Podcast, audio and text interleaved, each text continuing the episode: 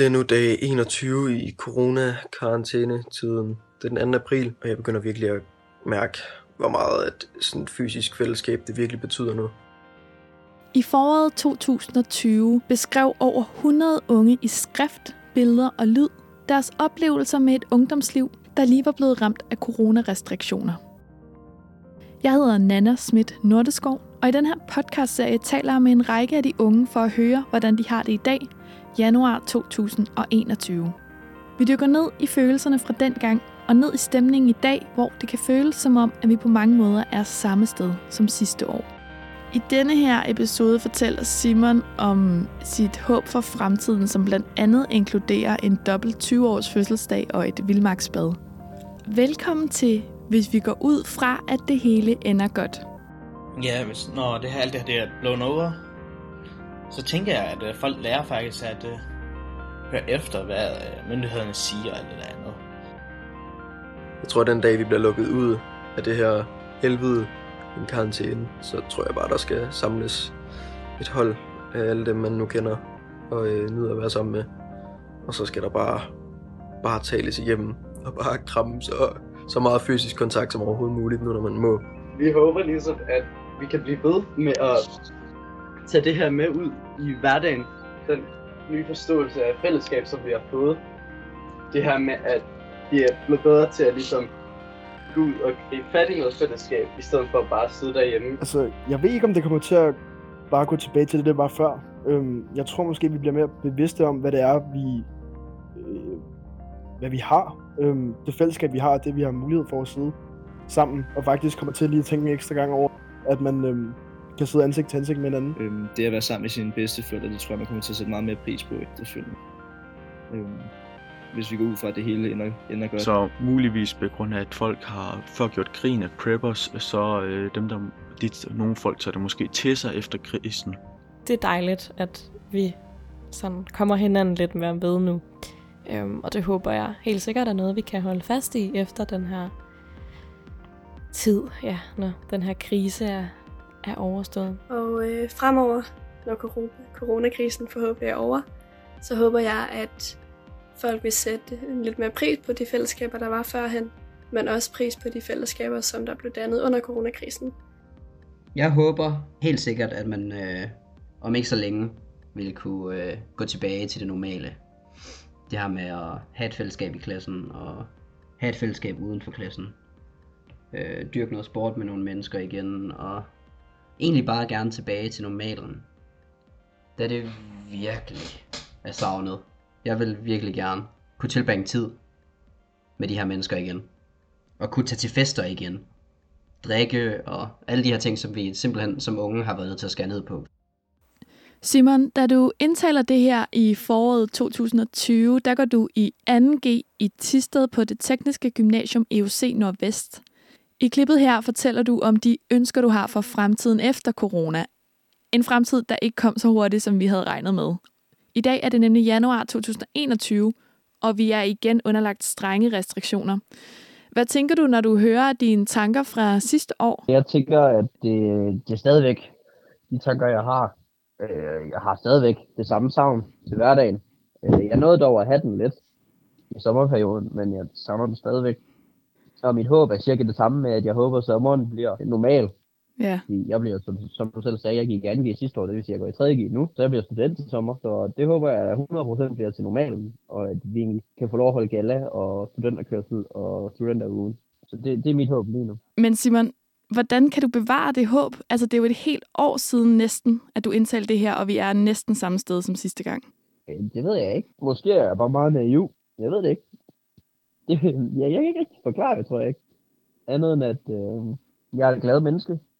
Øh, jeg tror på, at ting nok skal gå, og at ting sker af en grund. Hvis vi lige prøver at gå tilbage til den tid, hvor du indtaler det her, hvor er du så, hvor befinder du dig henne på det tidspunkt? Der var jeg hjemme hos min far Mm. øh, i Nykøbing, fordi jeg skulle om en veninde. Øh, efterfølgende så var jeg derinde. Ja, jeg gik i 2. E, og jeg var øh, øh, rigtig meget sammen med hende dengang min bedste veninde. Og der gik dagene egentlig med, at skal vi sige, hver anden dag, hver tredje dag, der rejste jeg fra Sejerslev til Nykøbing for at være sammen med hende.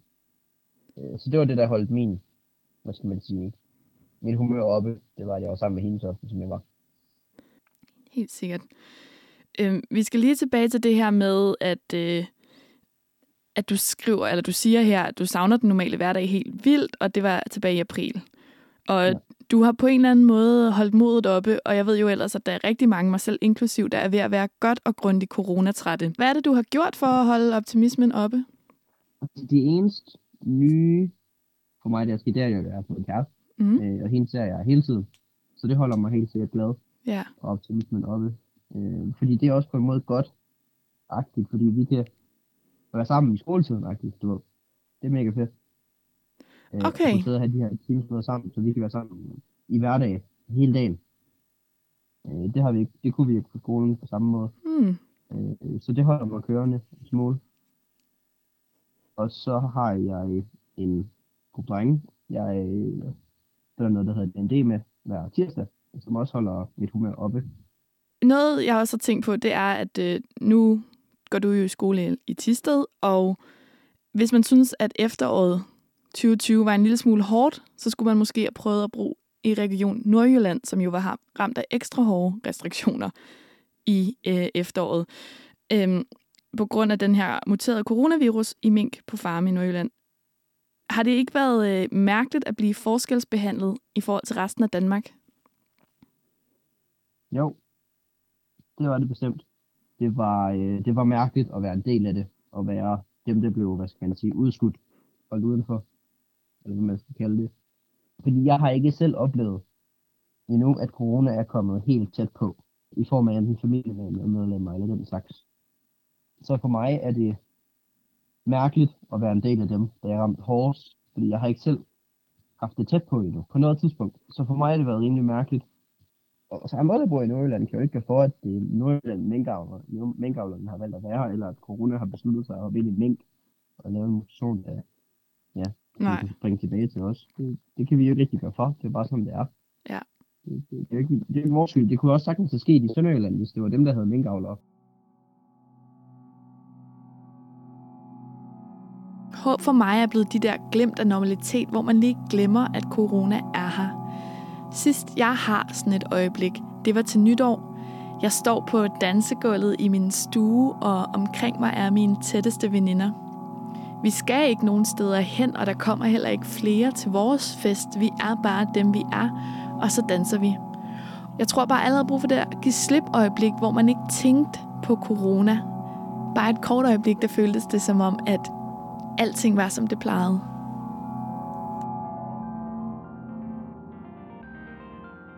Den 11. marts var en skæbnestund i kampen mod corona i Danmark. Den dag, der traf vi en svær, men nødvendig beslutning, som vendte op og ned på alles hverdag i Danmark. For jer i Nordjylland, der vil dagen i dag, 5. november, blive en mindst lige så skældsættende dato. Coronasmitten på danske minkfarme er ude af kontrol. Samtlige mink i Danmark skal aflives simpelthen, fordi man frygter for den internationale vaccines effekt, hvis det her det får lov til at øh, sprede sig yderligere. Nu står vi så med den næste opgave, nemlig at inddæmme den smitte, som allerede er sket også blandt mennesker. Og derfor har vi i dag besluttet en række indgribende restriktioner for borgerne i de syv kommuner i Nordjylland. Det er de syv kommuner, hvor sundhedsmyndighederne ser størst forekomst af smitte med den her mink-variant.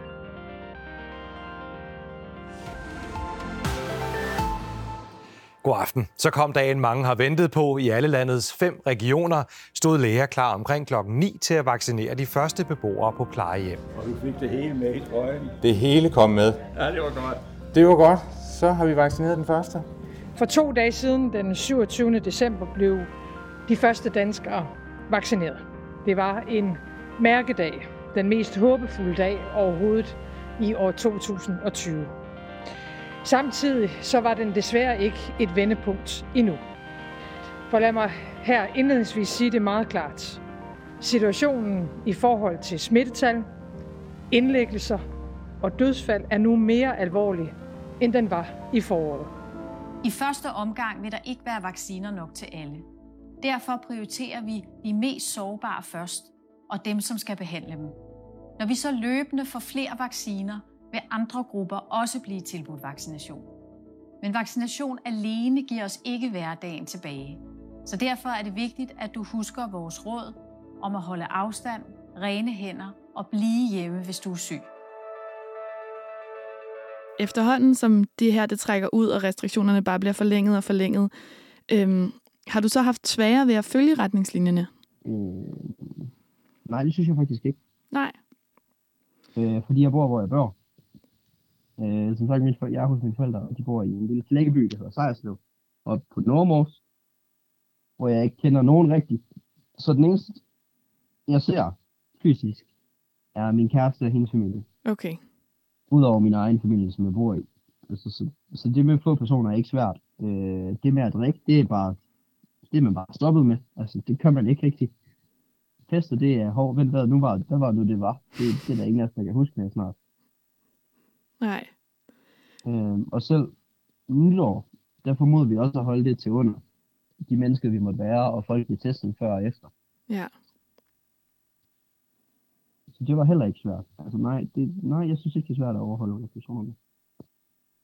Altså, du lyder som om, at du sådan befinder dig rimelig godt i den her situation trods alt, og du har din kæreste, og du har et sted at være, og du, det er egentlig fint. Men, men kan du ikke øhm, prøve at tænke på en situation, hvor øhm, at du fik håbet tilbage om den normale hverdag?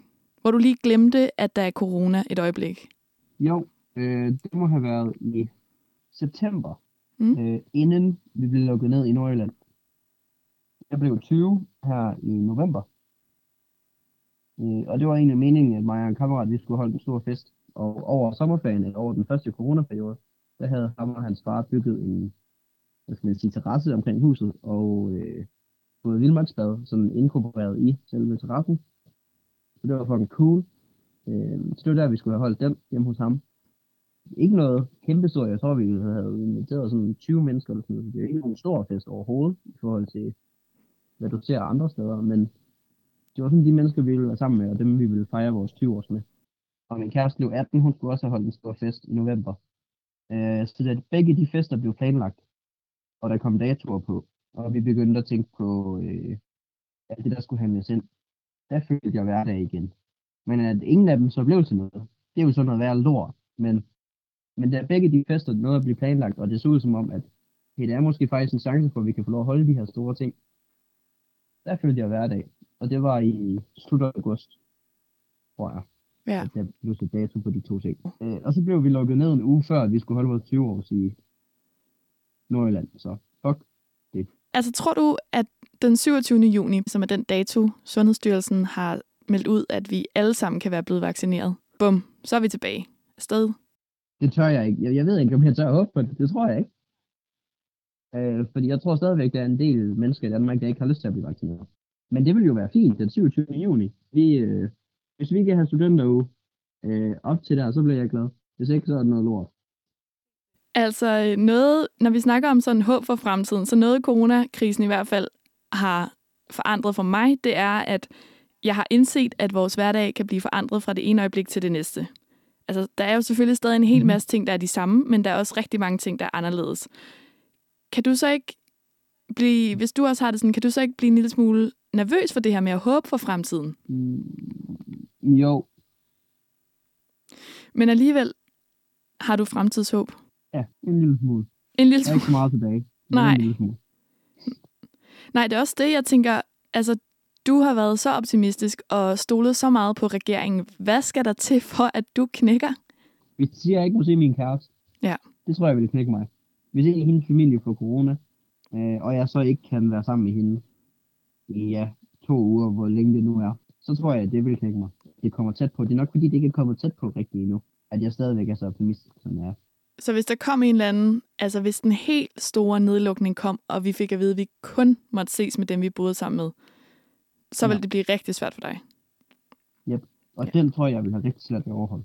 Ja. Hvis hvis det stadigvæk kun er, nu, nu siger de mange af deres ting er anbefalinger.